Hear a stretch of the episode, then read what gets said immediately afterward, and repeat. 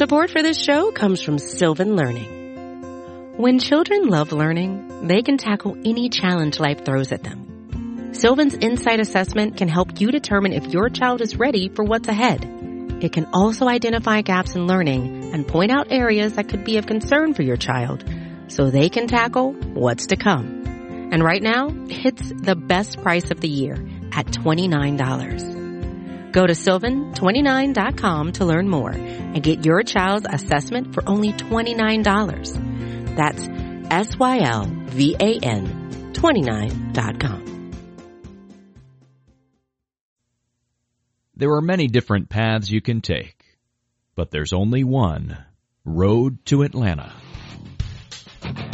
Drive deep out to left field. He clubbed it. Brady twisting and turning, looking up and giving up. It's a home run for Dansby Swanson. Flair out towards shallow right. That's big trouble. Albies going back. He dives and he makes the catch. What a play, Ozzie Albies. Swanson is headed for three. He'll try for an inside the Parker. Relay throw comes toward the plate. He'll score standing, and it's his second inside the park home run of the season.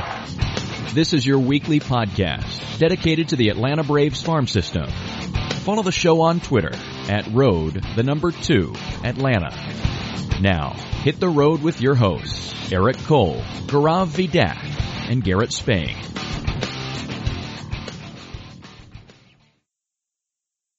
Ladies and gentlemen, welcome to the Road to Atlanta, a podcast devoted solely to the Braves farm system and Braves prospects.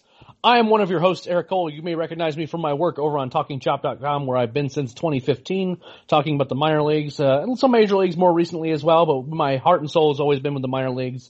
And to join me this evening are two of the guys who have been with me for really the vast majority of that journey, covering the minor leagues, Gaurav Vidak and Matt Powers. Gaurav, how are you, my friend? I'm doing very well. How are you? I'm doing well. Matt, you doing okay, buddy? I am, especially now that we're under 30 days left before the draft. Yeah, this is kind of one of Matt's favorite times of the year. We're kind of in full draft mode right now, partially because we're not really to the point where we're going to see a ton of roster movement in terms of the minor leagues. We saw a few early season moves as just kind of like some adjusting of like where guys needed to be assigned, but we don't really expect to hear a ton more about promotions for at least a little while. And more importantly, the draft is going to be coming up first week of June, or, you know, basically the end of the first week of June is probably the best way to put that. And so right now we're in the process of doing a lot of information collecting, you know, researching. Matt's been making the rounds, watching players. All of us are trying to get our handle as to kind of who should be available, since the Braves have two first-round picks this year at 9 and 21. Really interesting draft, especially, and it's going to be a particularly important one for the Braves because we don't expect them to be picking particularly high going forward. They may not be picking at the very bottom of the first round, but they might be picking kind of, you know, later in the round, the draft where you have to kind of let the draft come to you versus now where they can actually get at least one of the top talents in the draft in this one. So we've been doing a lot of work on that end. If you're listening to this episode and you've read the title, it's obviously you're going to be more interested in the second part of this episode. We're going to be interviewing Jim Callis from MLB.com, MLB Pipeline. You know, he's been around forever. He was at Baseball America for a while, and he's been at Pipeline for some time. You know, all the MLB Network coverage of prospects and the draft, Jim's been at the forefront of that. It's going to be a really good time talking to Jim, both about some Braves prospects as well as kind of what's going to be to expect from the upcoming draft. I will not fault you if you wish to skip ahead to the interview. But we do want to give you guys a quick update as to what's going on in the minor leagues. And to start us off, Gaurav Vidak, let's talk about Austin Riley and what this man's doing to the baseballs in AAA. Let's do it, man. There might not be a hotter player in all of minor league baseball. Austin Riley is just straight up killing the ball right now. In his last 10 games, he's got a 1.756 OPS. And like, I want to say like 25 home runs in that span, somewhere along those lines. Like the man is just hitting off the cover off the ball. Correct me if I'm wrong, but that's 3 multi-home run games actually in his past 10 games or past 8 games. To be even more exact, like I don't understand. It's crazy. It's awesome. He's doing extremely, like he's driving the ball everywhere. I think in opposite field 30% of the time as well. Like, he is doing everything you want him to do this year. He's walking at an elite clip. almost 11% of the time. He's striking out only 20%, which is a career low for him. He's driving the ball. I can't get over him right now. Like, he's forcing himself into a discussion on like how to get him in the majors faster. And right, you know, they played him in left field for the first time last year, just trying to find ways to get him into Atlanta. It's exciting when a prospect is just mashing to the tune of, hey, what can we do to get this guy onto the big league team? And that's exactly what Austin Riley is doing.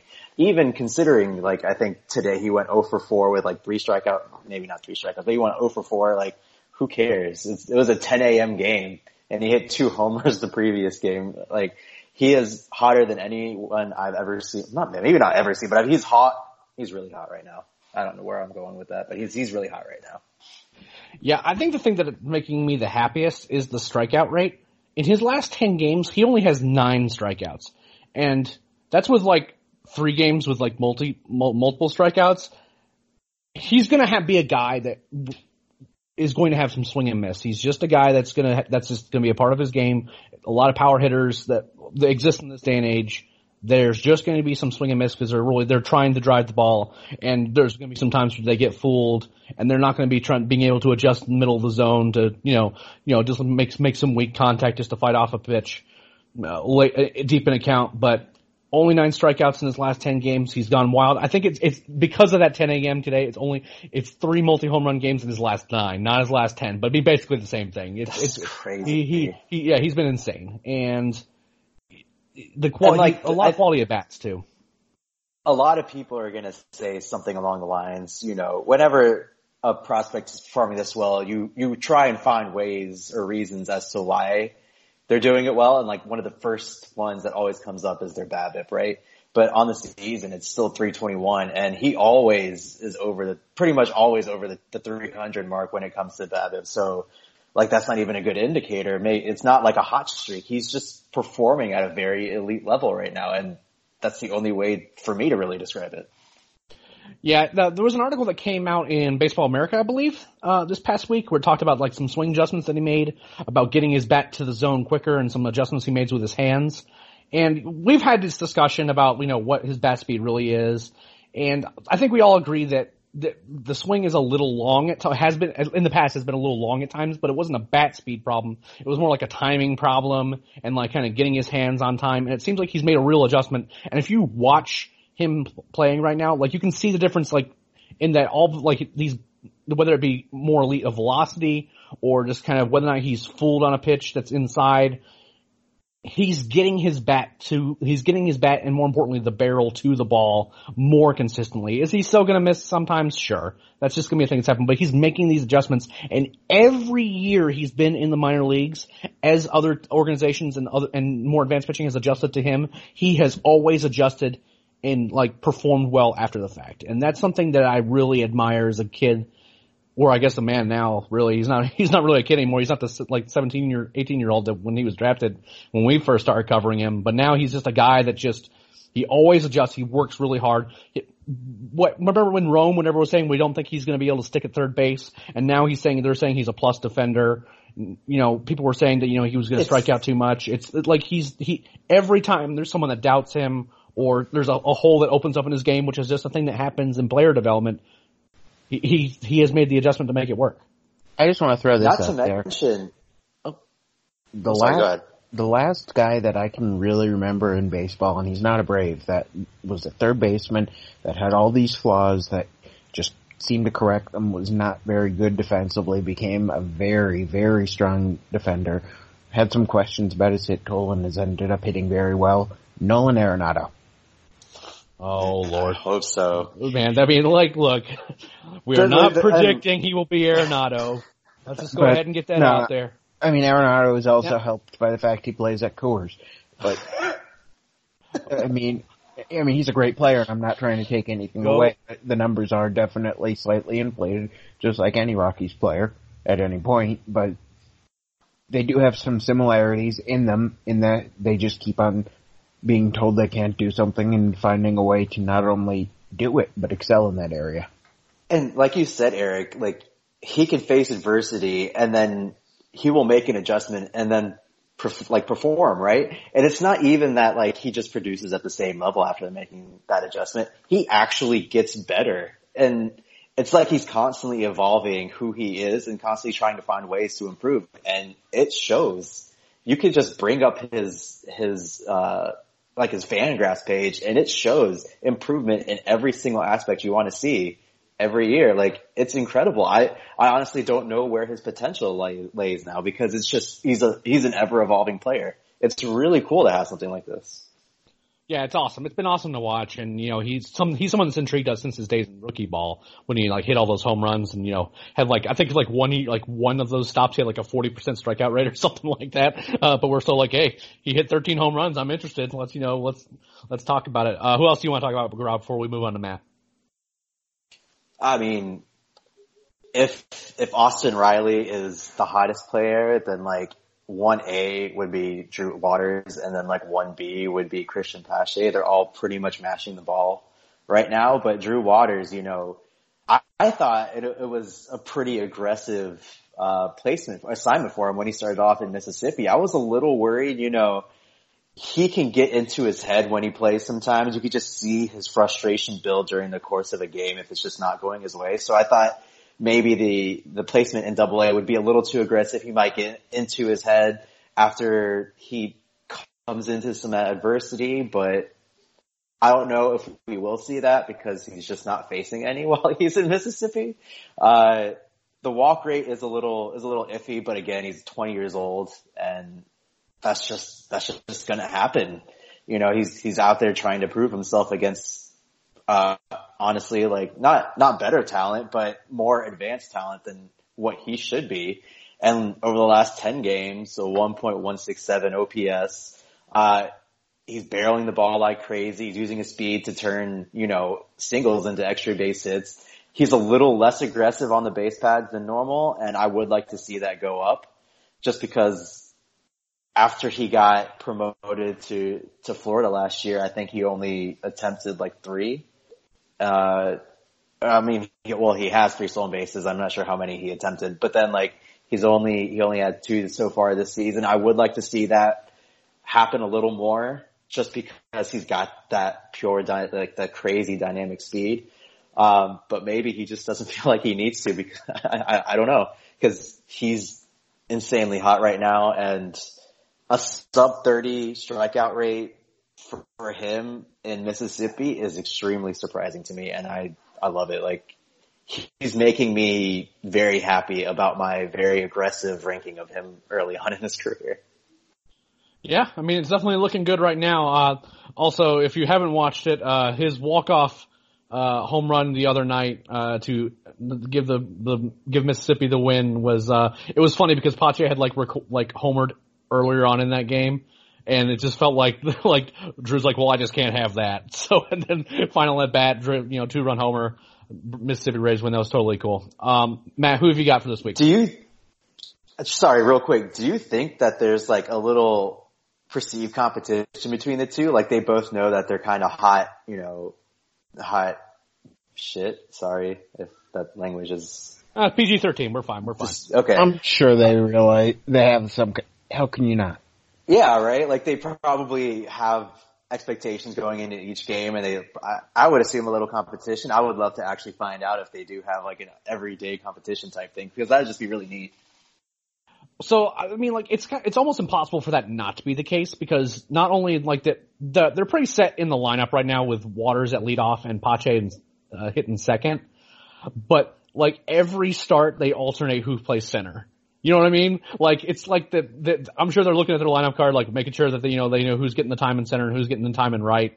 And I'm sure it's friendly, just because like my interactions with Drew were like, and both Pache were both like, they're super nice guys, and you know, they understand that, you know, they're professionals and they have their own personal aspirations, but you know, they also seem like really good guys in terms of teammates. Everyone seems to really love them. And like, I don't think they're all like, you know, like, I need to do better than the other guy so that way I can get my shot.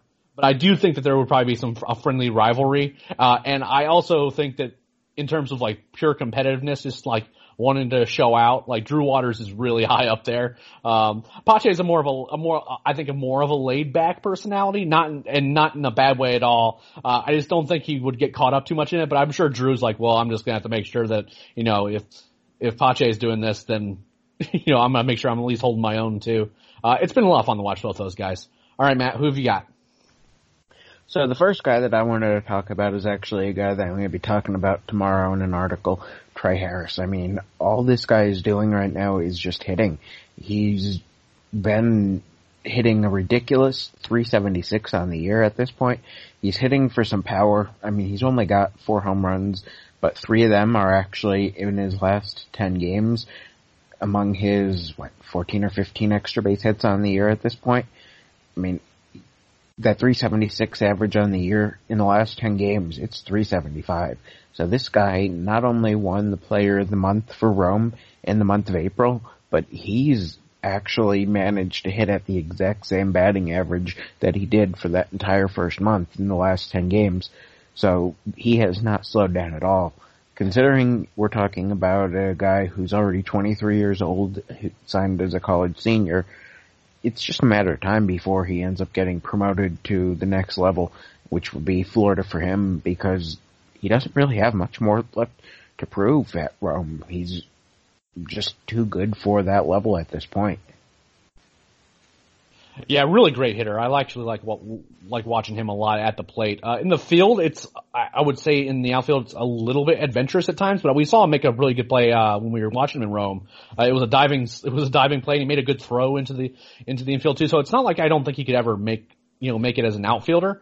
But at the plate, I mean, I really want to see him more against more advanced pitching, just because, you know, right now it just seems like he's a man amongst boys down there. He is older, so it's kind of, you know, temper your expectations with like small sample sizes against, you know, younger competition. But overall, I was really happy with him. Anyone else you want to talk about before we move on? Yeah, I just want to throw this out there too. The defense, I think it's a work in progress, but he's definitely shown signs that he has the ability to grow to a very strong defender in the outfield with some work. But you have to remember, he played a lot of second base in college too, so there is some adjustment for him to learn how to make reads and routes to the ball before he really grows into becoming a consistent defender instead of a guy who just has to rely on his athleticism to make some plays, which is what he's doing right now. But I definitely see potential for more. And the other guy is a guy who's basically broken out this year, Travis Demeritt. I mean, this is a guy who, when he came over in 2016 in the trade, was hitting the ball fairly well. I mean, what was he at? Maybe a 900 OPS before he came over. He had, I want to say it was an 850, 860 OPS in the Braves system in high A at that point. And then he came over in 2017, started the year, his first full year in the Braves system, and started in double A for the very first time. This is a guy who then repeated double A in 2018. I mean, it's hard to forget that. It's sometimes easy to forget that he was actually in the Futures game not that long ago, but after back-to-back years in Double A where he had a 306 and 316 on base percentage, and his slugging was barely over 400 each year at 402 and 416, despite the fact that the second year he was repeating the level. He was kind of forgotten about to the point where he was falling off of top 30 prospect lists as a guy who might have just reached his peak already and maybe had a chance to be a bench player because he wasn't really maximizing his talent. But then this year, he's hitting 296 with a 391 on base, and he's slugging 520. I mean, outside of what he did in the California League when he slugged nearly 600, that's the best slugging percentage of his career. And outside of what he did in the Arizona League when he was first drafted back in 2013, this is definitely the best on-base percentage he's had in his career easily. He's striking out less. I think his strikeout rate is about 30%. I want to say he's striking out 29 or 30 times in 100 at-bats at this point, to go with his 4 homers in that 100 at-bats. He's walking quite a bit. He's got what, 14 or 15 walks in that 100 or so at-bats at this point going into tonight. So he's walking, he's hitting for power, he's striking out less, he's getting on base. He's reemerging on prospect lists at this point. Yeah, one thing I love about Travis is that of all the guys who I thought could benefit from the new baseball in AAA, it would be Travis, because I've never seen so many a guy that has hit so many home runs, and this is even in the lower levels where they look like they would be routine fly balls, but he puts so much spin on the ball when he hits it that it just continues to carry. But in places like Florida and Mississippi, that's not going to play as much, just because, like, you know, you're like hitting it into like this humid swamp air in these big ballparks that are very pitcher friendly. And seeing him in AAA, where like these balls are starting to carry some more, and he's, you know, getting some extra base hits out of it. Really, again, he's a guy that it's hard for me to understand what his role is in the future, because I liked him a lot at second base as a defender, but he hasn't played there in a while. He didn't seem to like playing at third, as far as I'm aware, and he's been in the outfield more often in recent years. And maybe that's just his role as kind of like a corner outfield guy with some upside. But I kind of like to see if maybe he can turn into kind of a utility piece, because with his tool set, I mean, he's an ultra athletic, really good defender.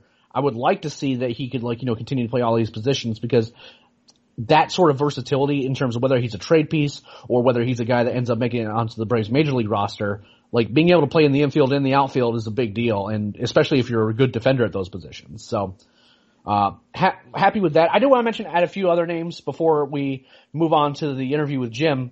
Gaurav mentioned him briefly. Let's talk about what Christian Pache is doing this year. Aside from the fact he has a 906 OPS in Double A, which I don't think any of us would have predicted he would have had through the first 30 games of the season.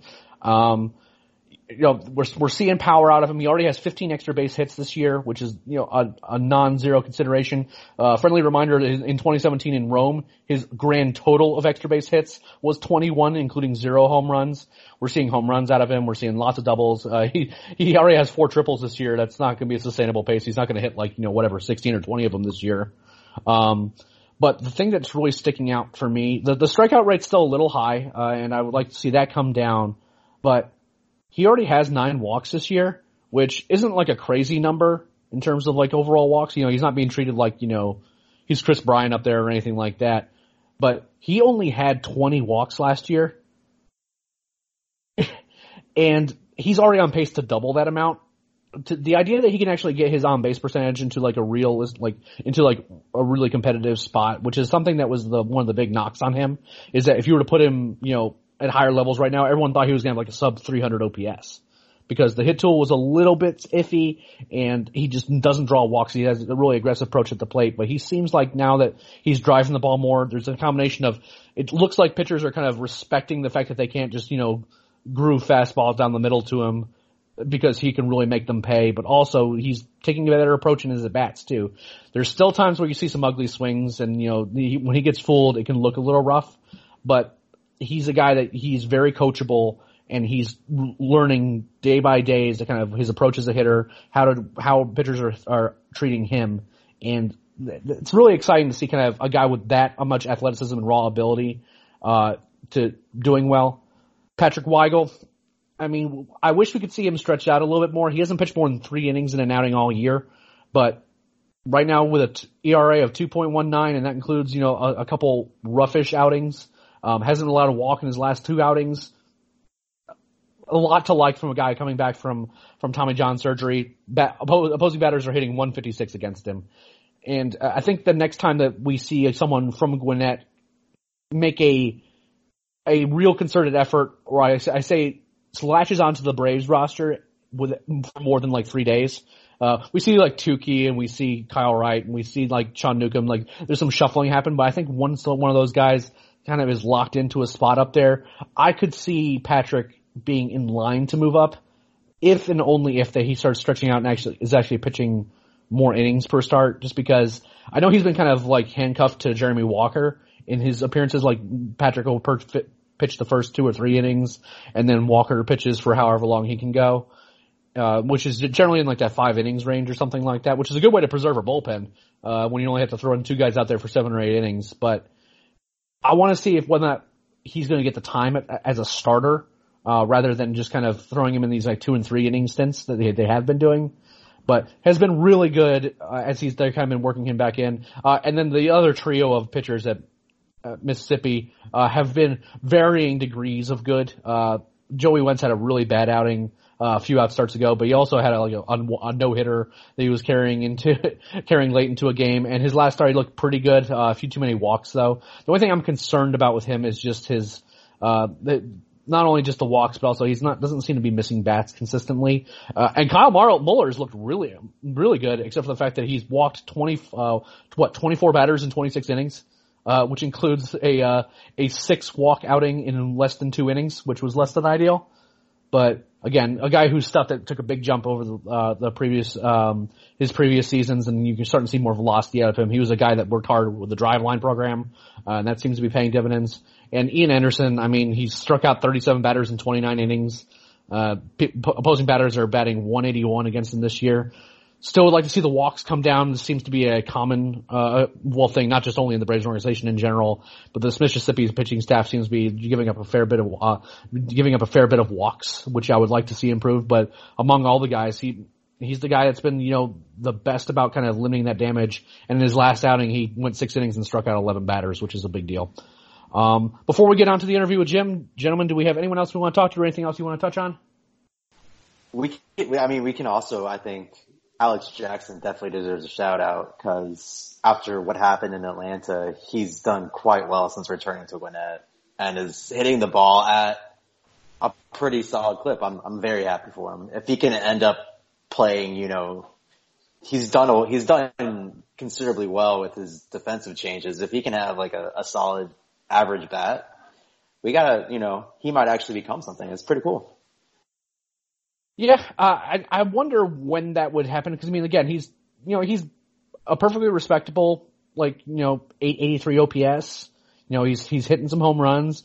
The average is 262. It's not awesome, but it's certainly workable. So he's another guy that's exactly where I expect him to sit, right? Like 262, like 250 to 275 type average. You're just hoping like the walk rate will keep his OBP to like 325, and then like a 500 slugging percentage, well, like 450, but like right around there. That's awesome out of a catcher. I love it.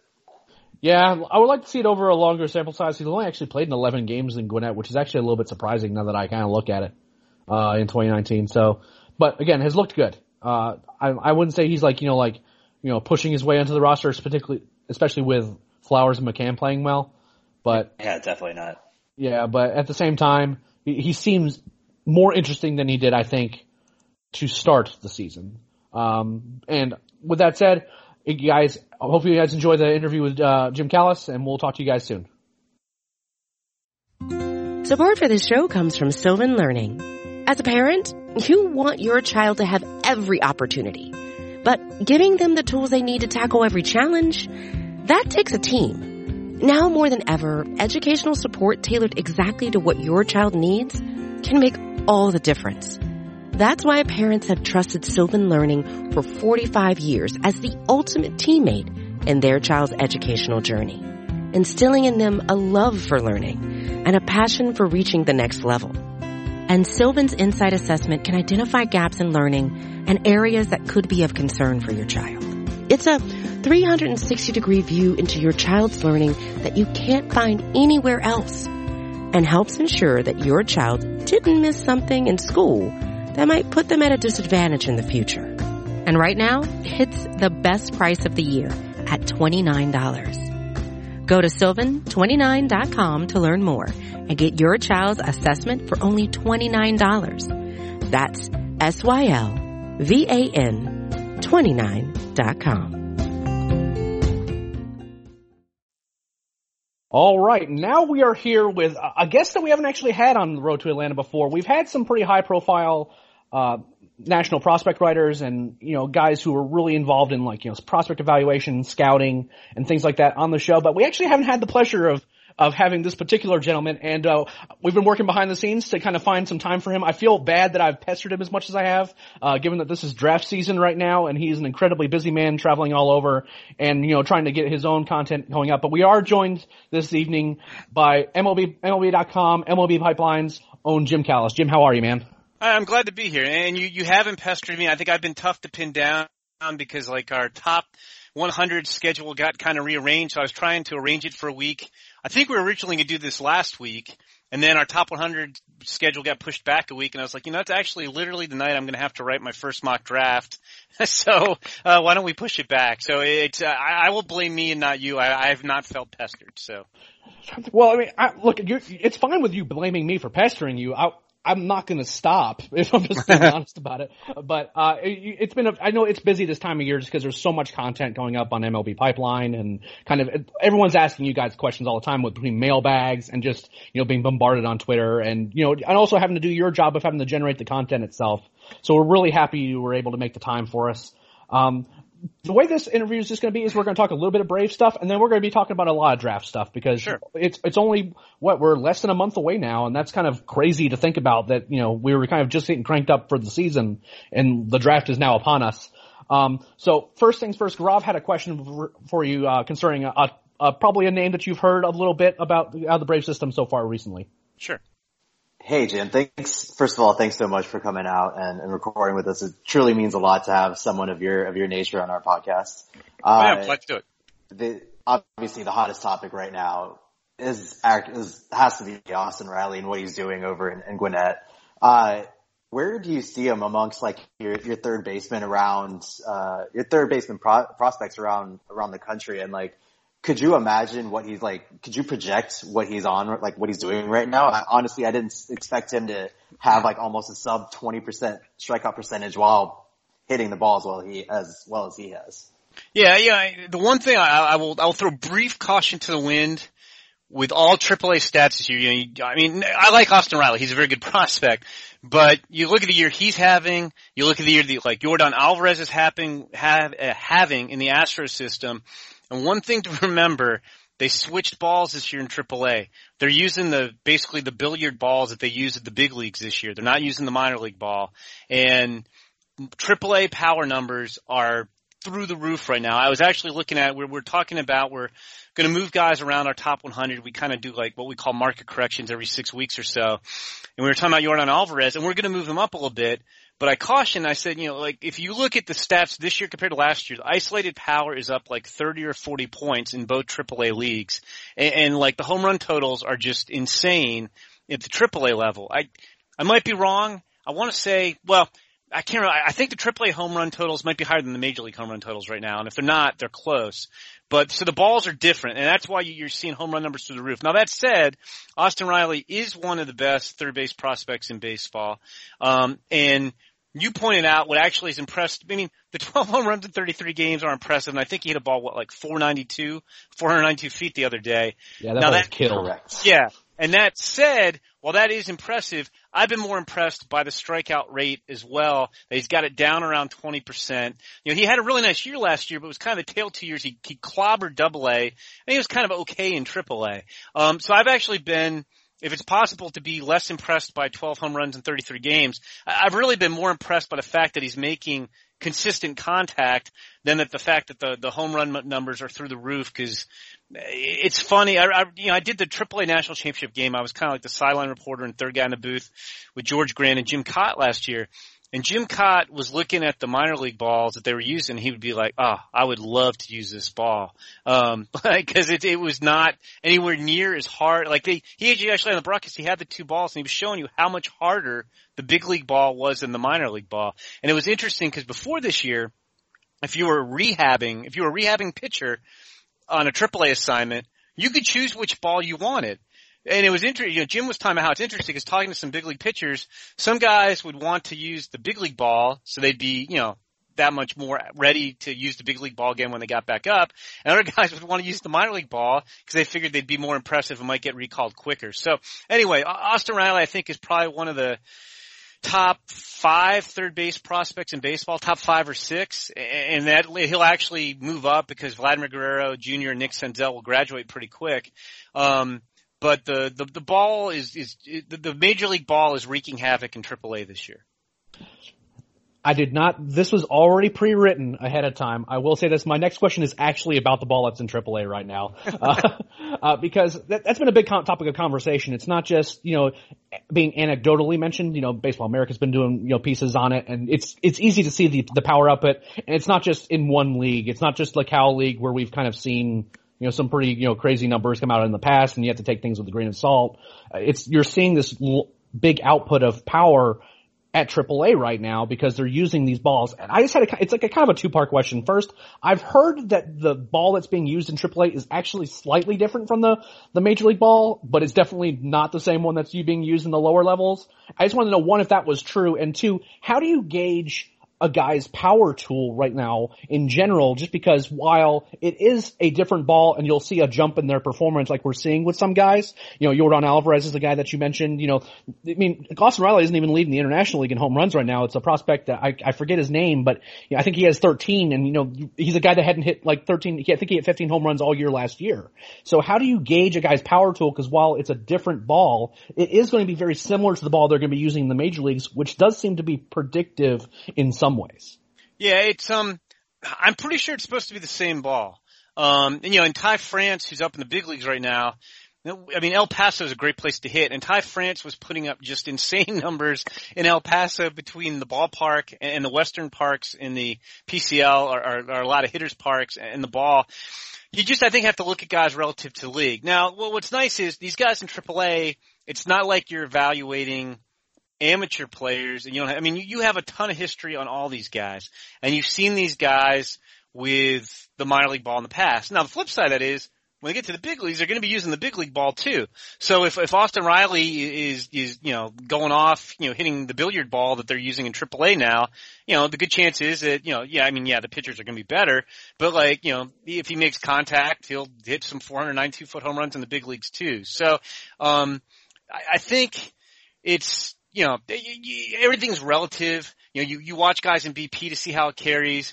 And I think you just kind of mentally, like, I don't know how many feet, like, the average ball travels further, but I think you just kind of have to have in your mind that, you know, like, you know, the Baseball America article you referenced, I think home runs are up like 35% in April. Something like that. It's some insane number, yeah. And I think they're, and I think that's even more, that's actually a little bit light, because if I'm reading their chart correctly, because I don't think they have it, they could get the data. That's based on last season as a whole, and obviously home run numbers are not as high in April as they are in the summer when it's warmer. So that's 35% up compared to last year. And just looking at the other leagues where nothing's changed, they're all down about 14 or 15%, you know, which I would attribute to the cold weather. So it just shows you how insane the AAA, I mean, the AAA numbers, instead of, you know, like according to this chart, the average AAA team, I think, is hitting 1.2 homers a game. If it was kind of similar, you know, the rates in the other leagues factoring for April, it should be 0.8 homers per game. So, I mean, the numbers are up probably 50% over what you would have expected if they were just using the ball they used last year. So it's a little crazy right now. That's wild. All right, so there's been a bit of a debate, both amongst us as well as just kind of across really all of us who evaluate prospects, about two outfield prospects in the Brave system, and Groff has a question about them. Okay. Yeah, so if Austin Riley is the hottest topic right now, tied for second has to be Drew Waters and Christian Pache.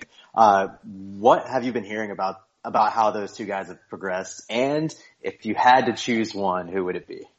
Yeah, I mean, they've both been impressive. I mean, I don't have the list in front of me, but they have to be two of the youngest players in the Southern League. You know, Pache was obviously there, you know, for part of last year too, so he got some experience.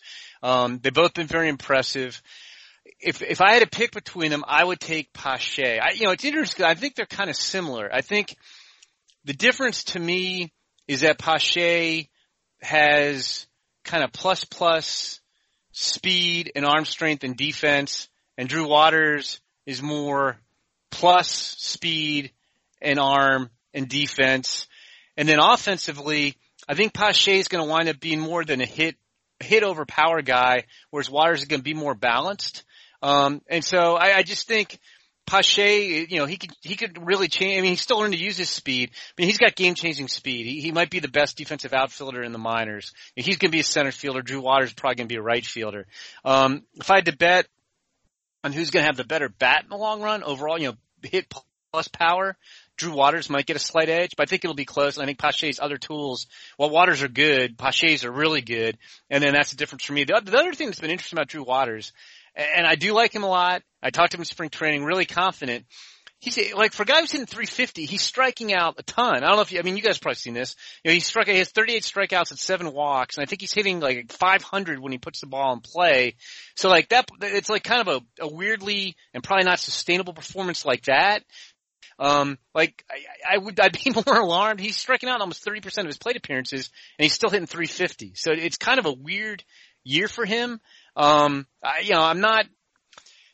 the Braves' history of promoting guys aggressively, I wasn't surprised they put him in Double-A. And given, like, you know, what they obviously know him better than I do, but just my sense for talking to him was like, this is not a guy who's going to be fazed by jumping to Double-A. He's going to relish the challenge. So, like, I don't think he's going to be scarred if he struggled, but I think you could have made a case for maybe letting him tear up high Class A for a month too. But I'll be very curious because, like, I don't think it's possible to hit 350 while striking out 30% of the time. But he's done it for a month so far. Yeah, we thought that it was possible that Pache was going to probably always be a Double-A. We just didn't see like a world where Triple-A was going to happen. Drew was a little bit, just because we thought that since they were both going to get time in center in the minor leagues, we weren't 100% sure how that would work with both of them on the roster. But we also kind of thought that they were going to struggle for the first couple months just because they're both guys. I mean, it's not like we haven't seen both these guys have problems with strikeouts and, like, you know, making contact consistently. And they're both doing it in different ways, but they're both hitting really well. And it's kind of hard to gauge exactly what's going on. I mean, the BABIP stuff for Drew Waters is real, but, you know, he'll have games where, you know, the kind of the infuriating strikeouts, but it's kind of interesting that they're both excelling so far, and they like, we expected them to kind of struggle at first and then, you know, overall talent that they would just kind of, progress normally from there. But now they're kind of both producing, and it's kind of hard to gauge as to where they all are, because you're right, is that they both have their own warts in terms of like when their tools are playing and how. Yeah, you know, even Pache, I mean, he's striking out at about a 28% clip or something. He's hitting like 450 on balls in play. Now, the thing that I think has been really positive about Pache in the early going is, for a guy who I don't think he'd hit a home run before last year, he's already got 3 home runs. He's slugging .540. He's driving the ball really well. And like I said, I mean, the rest of his tools, like the speed and the defense and arm strength, are pretty special. So if he just is close to an average hitter, he's going to be really, really good. And I think he can be an above average hitter with you know, maybe average power. I mean, it's so easy to forget he's just 20. Both those guys are really talented. I mean, I would think, you know, I mean, if we want to maybe be most realistic, it's probably 2021 before they're fully ready for, you know, full-time duty in the big leagues. But like at that point, you know, you'd have Acuna in left, Pache in center, and Waters in right, and Acuna would be the old man at 23. So it's going to be pretty exciting to see those guys. They're definitely exciting for us to watch. So now we have reached the point of the podcast where we get to talk about draft guys, which is something you've been working really hard on recently, to the point where, you know, you're probably tired of having to make various lists and making, you know, having to follow up on, you know, who's going where and all that other good stuff. But obviously the draft is coming up. You're getting a lot of your mock drafts, and your mock draft came out fairly recently, and you had the Braves picking Shea Langeliers, I believe is how you pronounce his name. Yep. The catcher out of Baylor. Now, given how early we are in the process right now, is that pick for your mock based on what information you're seeing about who the Braves are specifically connected to right now, or is it more based on kind of an organizational fit? Because there's just not a lot of good concrete information this early. Well, there isn't a lot of good concrete information early.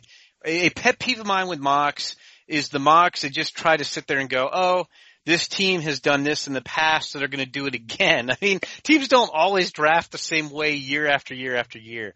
And now, obviously, there's not a lot of concrete information, but like I even like gave a little guide with my mock and said that I felt like I had a pretty good amount of like intel or gossip or whatever you want to call it on the first 7 picks, and then a decent amount on 8 to 12, a little bit from 13 to 21. And then after that, it was kind of throwing some darts, a combination of, you know, maybe if I know the guy's agent, like, hey, which teams are on him, and then trying to cross-reference that with the team, like, hey, not that they know who they're going to pick, but like, if this play, you know, I'm thinking about giving you guys this guy at pick 27. Does that make sense?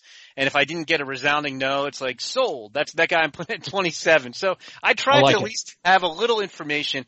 And what's interesting is with the Braves pick, after that came out, I had somebody tell me, another journalist, that talking to people within the Braves organization, that they told him that they were very high in Langeliers. So not that I think that's in any way cast in stone, but like I felt even a little bit better about that pick after projecting it, or, at 9. And that would be, it's 9's a tricky spot in this year's draft, just from the standpoint of, I think, we were talking, I think before we came on the podcast, the top tier is Adley Rutschman, Bobby Witt, Andrew Vaughn, and some teams will put CJ Abrams there and some teams wouldn't.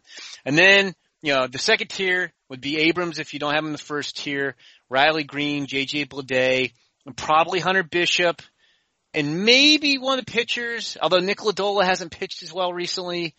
So like maybe not. So anyway, the first and second tiers kind of have 7 or 8 players. Like, and I'm talking consensus. I mean, teams will deviate after you get past the first few guys. So picking at 9, like when I did my mock draft at 8, it was, for the Rangers, like, well, there's one guy left in the top tier. I'm giving him to the Rangers. And I think the Braves are like, and maybe if the Braves like another guy or two, maybe their top 2 tiers are a little bit bigger than mine. But like it was a little more difficult. Like I've heard that the Braves like Hunter Bishop. I think there have been mock drafts, a lot of mock drafts that have done that. I don't think Hunter Bishop quite gets to 9. But like, I think Hunter Bishop, the Arizona State outfielder, could be the guy if he got there. And just to give a quick breakdown to your listeners, Langeliers, one of the best defensive catchers in the draft in the last decade or so. He's hitting better this spring. I think you could have average bat, average power, and Gold Glove defense, which would obviously make him a really good player. Hunter Bishop, really, one of the better athletes in college baseball. He's contending for the NCAA Division I home run lead, and he was a guy who people liked the tools, but he just didn't have a track record of production. But he's got more discipline this year. He's moved to center field and shown he can handle that. So he's really jumped up toward the top of the first round, probably more than anybody who was not, real close to that territory. Those are the same 2, and I think, like we talked before I came on, and I don't have it in front of me, but like I know Jonathan Mayo, my colleague, had his mock draft out, and did he have the Braves taking Jackson Rutledge? Is that what he had? That's where Jonathan had him. Yeah, and that could be too. I mean, this is the word. If you count a JUCO junior college pitcher, and he's at San Jacinto Junior College in Texas, if you count a JUCO pitcher as a 4-year college pitcher, even if you do that, this is the worst group of college pitching I've seen in like 30 years. Like I just don't remember. It's pretty rough. Yeah, and but Rutledge might have the best stuff on the college side, and he's thrown more strikes than expected. He was a guy who didn't pitch a lot at Arkansas. He didn't throw strikes early in his freshman year, and he had some hip injury that kind of sidelined him. But he's been pretty spectacular, and his season's over. They're done. Sanjak is a JUCO traditional power, but got on probation, I think, for something to do with letters of intent or scholarship violations that were apparently inadvertent, but like their season's over because they're not eligible for the JUCO playoffs this year. And he's been really, really good. The last time I looked, he was in the running to lead the nation junior college pitchers in ERA and strikeouts, and the stuff's legit. Excellent. Okay, so the next question is going to be coming from Matt. Matt's been spearheading our draft coverage for the last few years now. There's a prep arm that he has been doing a lot of work on, especially since he's in Georgia, and we've been able to get some really good looks at him, and Matt's gotten some really good live looks at him, and he had a question about him to see if you could hopefully give us some insight on. Okay. So one guy that's dropped down your rankings a little bit this spring since the start of the spring is the guy that I went out to see all the way in eastern side of Georgia, Daniel Espino. And I have to admit I was extremely impressed with everything that he had. Can you explain what's caused him to drop? Is this maybe a little bit of prospect fatigue, or is this possibly something else? Yeah, I don't think it's prospect fatigue with Daniel. I mean, his stuff And he's got the best fastball on the high school side. He can hit triple digits. It's 94, 97. It's got some good life to it. He can overpower high school hitters with his slider. He's got a hard curveball too that's pretty promising. Doesn't need to change up very much. The reason he's not, like, I didn't have him in my first round of my mock, although I mentioned that I thought he was more of a candidate to slide a little bit and get paid, over slot outside the first round. And I think there's two reasons. One, high school right-handers are the demographic that scares teams the most. They just feel like they're riskier, they get hurt a lot, they don't pan out as much. And so the high school righties high school righties usually are ranked higher in the media than they go in the draft, if that makes sense. So that was that's a factor. And then two, a lot of teams, as great as the arm is, and it's a great arm, I think a lot of teams look at Daniel Espino and see a future reliever. I think he's listed at 6'2", 200. I don't know if people really, I think they think he's closer to 6 feet. The arm works pretty well, but it's a really long arm action. So guys, get a good look at the ball. There's not a lot of projection there. The stuff's really good, but I think you have teams that are on the fence and they're like starter reliever, and he's a high school righty. So I think that's why he's not necessarily projected to go as high in drafts as he is in the rankings. Now, all that said, with the draft, it only takes one team.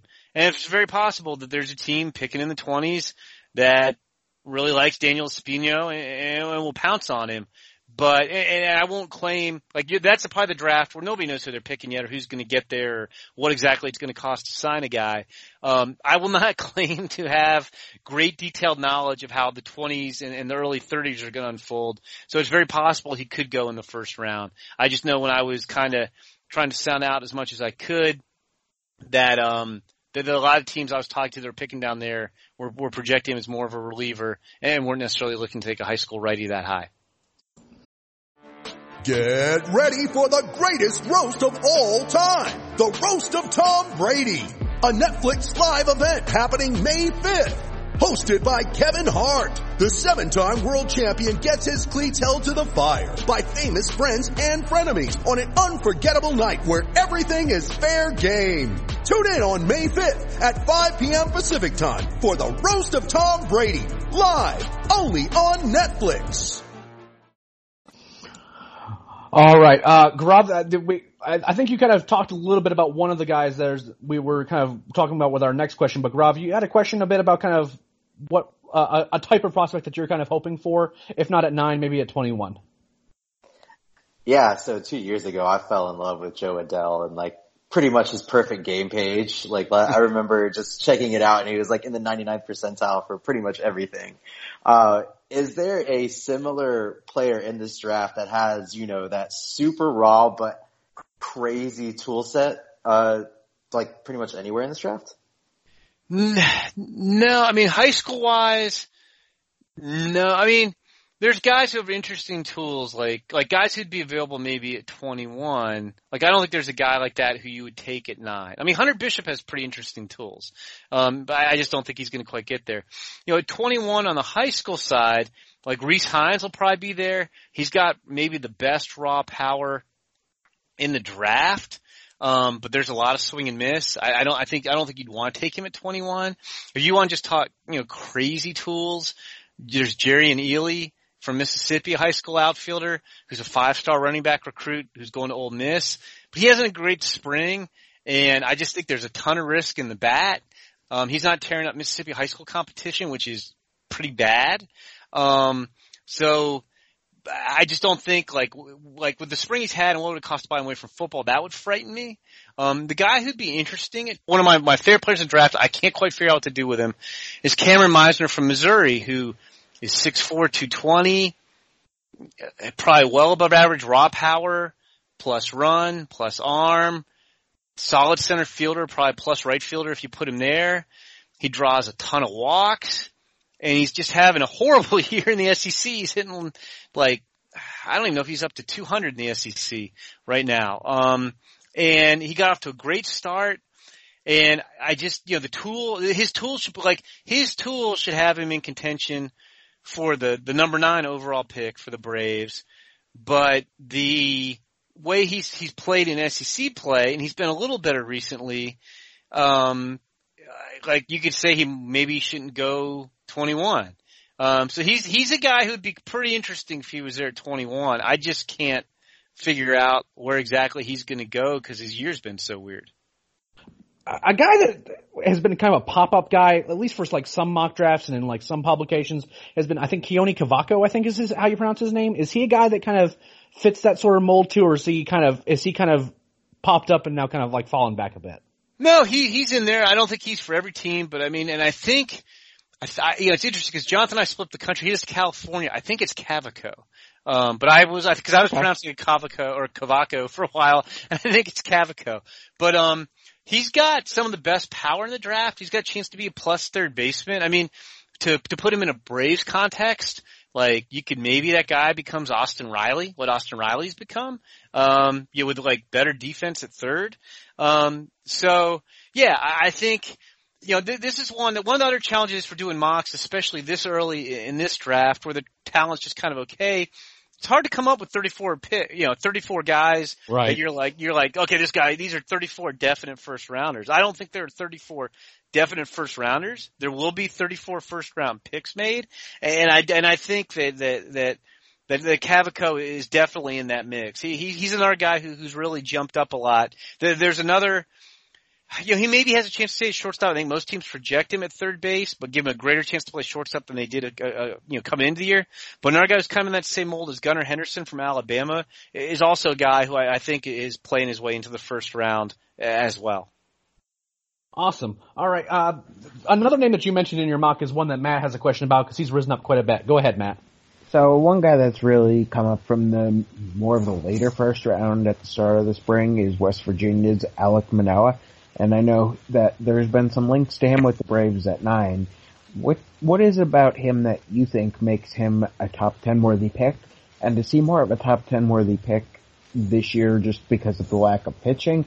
Or do you actually buy into him being a normal top 10 type of talent?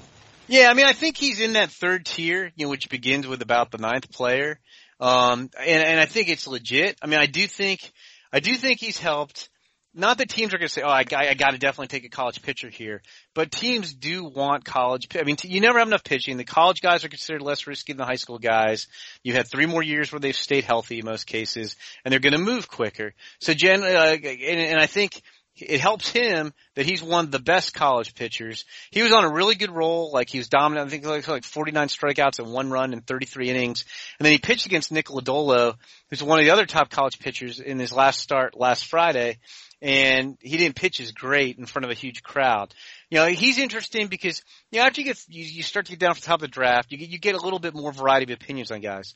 I think everybody likes the fact that, you know, he's, you know, it's a mid-90s fastball. It's a dominant slider. He's had a great year and he was really on a roll. But you do get some guys who wonder, you know, it's a big body. It's not the most firmed up body in the world. He's 6'6", 260. You know, and you get some guys, and now granted, this is, you could say this about almost any pitcher, but you get guys who are like, I think he's more of a reliever. And that's all in the eye of the beholder. But, you know, he was great last summer. He led the Cape League in strikeouts.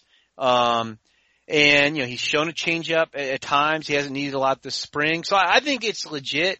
You know, I haven't pinned down, you know, do the Braves see him as more starter than reliever? That would kind of, if that's the case, then yeah, I think he'd definitely be in their mix. And, you know, it'll be interesting because I'll circle back and start working on the mock again after this weekend.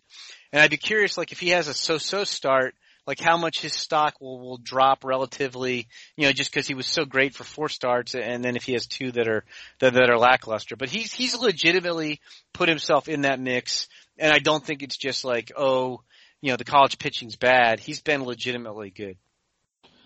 So I have a more general question, and I think I kind of already know the answer, but we get asked enough that it's worth kind of just talking about out loud. The Braves have I think the 6th highest bonus pool in this draft, and we've seen at least previous administrations of the Braves, you know, try to do bonus pool shenanigans with, you know, moving money around to lower picks. Do you see the Braves as potentially exploring that type of, you know, moving bonus pool money a little bit lower in the draft? Or is the presence of other teams in particular, like the Diamondbacks, who both have a ton of money and a ton of picks, making that pretty unlikely? Yeah, I mean, I think you explore it, but I think, I mean, when they pick at 9, there's going to be a guy they really like. And I just don't think, I think, like, not every team would necessarily agree with me. But, like, to me, I think you just got to take who you think the best player is, and you take that guy at 9, and you take that guy at 21. Now, like if – and I'm just using Shea Langeliers as an example because I projected him, the Braves taking him.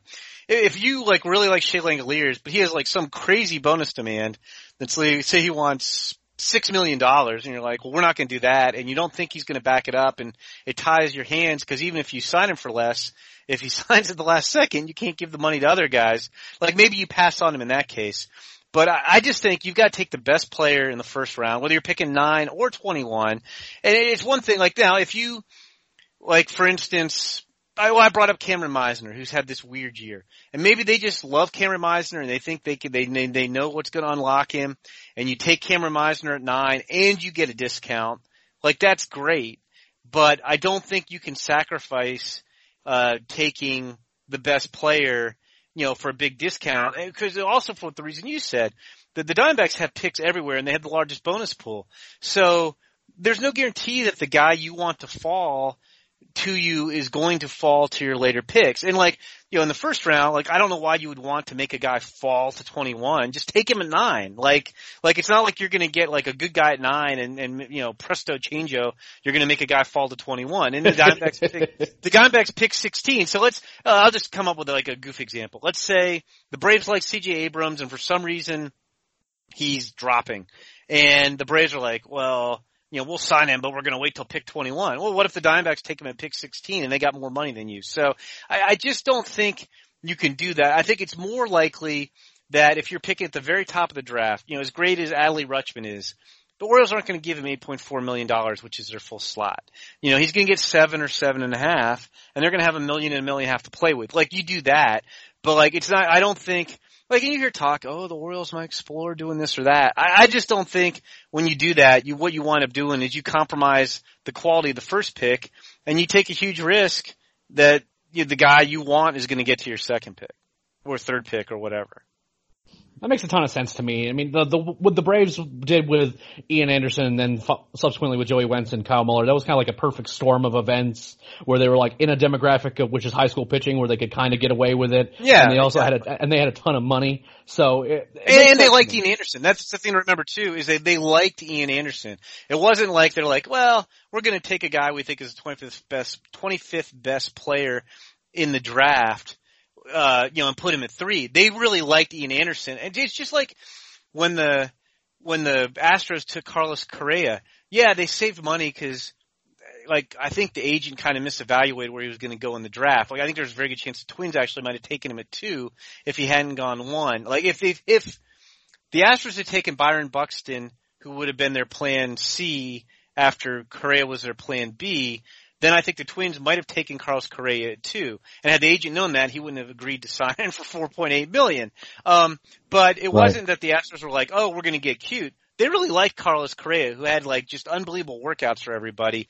And then that allowed them to do some things. So that's the Ian Anderson. You know, I'll give you another example, although the other picks haven't worked out as great. But Kyle Schwarber was that way for the Cubs at 4 in 2015. That, yes, you know, they pushed Kyle Schwarber. They took Kyle Schwarber earlier than a lot of teams would have, and, you know, they got a discount, and then they used it on high school pitching, and the best of those guys is probably Dylan Cease, who they traded. But again, they liked Kyle Schwarber. It wasn't like, well, you know, we have this guy ranked as 15th best player in the draft, we'll push him up. And so, like, you always see that type of stuff speculated for the teams at the very top this time of year, like, oh, you know, hey, what if the Orioles take Hunter Bishop and, you know, sign him for $4.5 million or $5 million. I think in the end they're not going to do that. It's like if you could get that perfect storm where there's a guy you like and you can get a discount, that's great. But I think you focus on the guy you like first.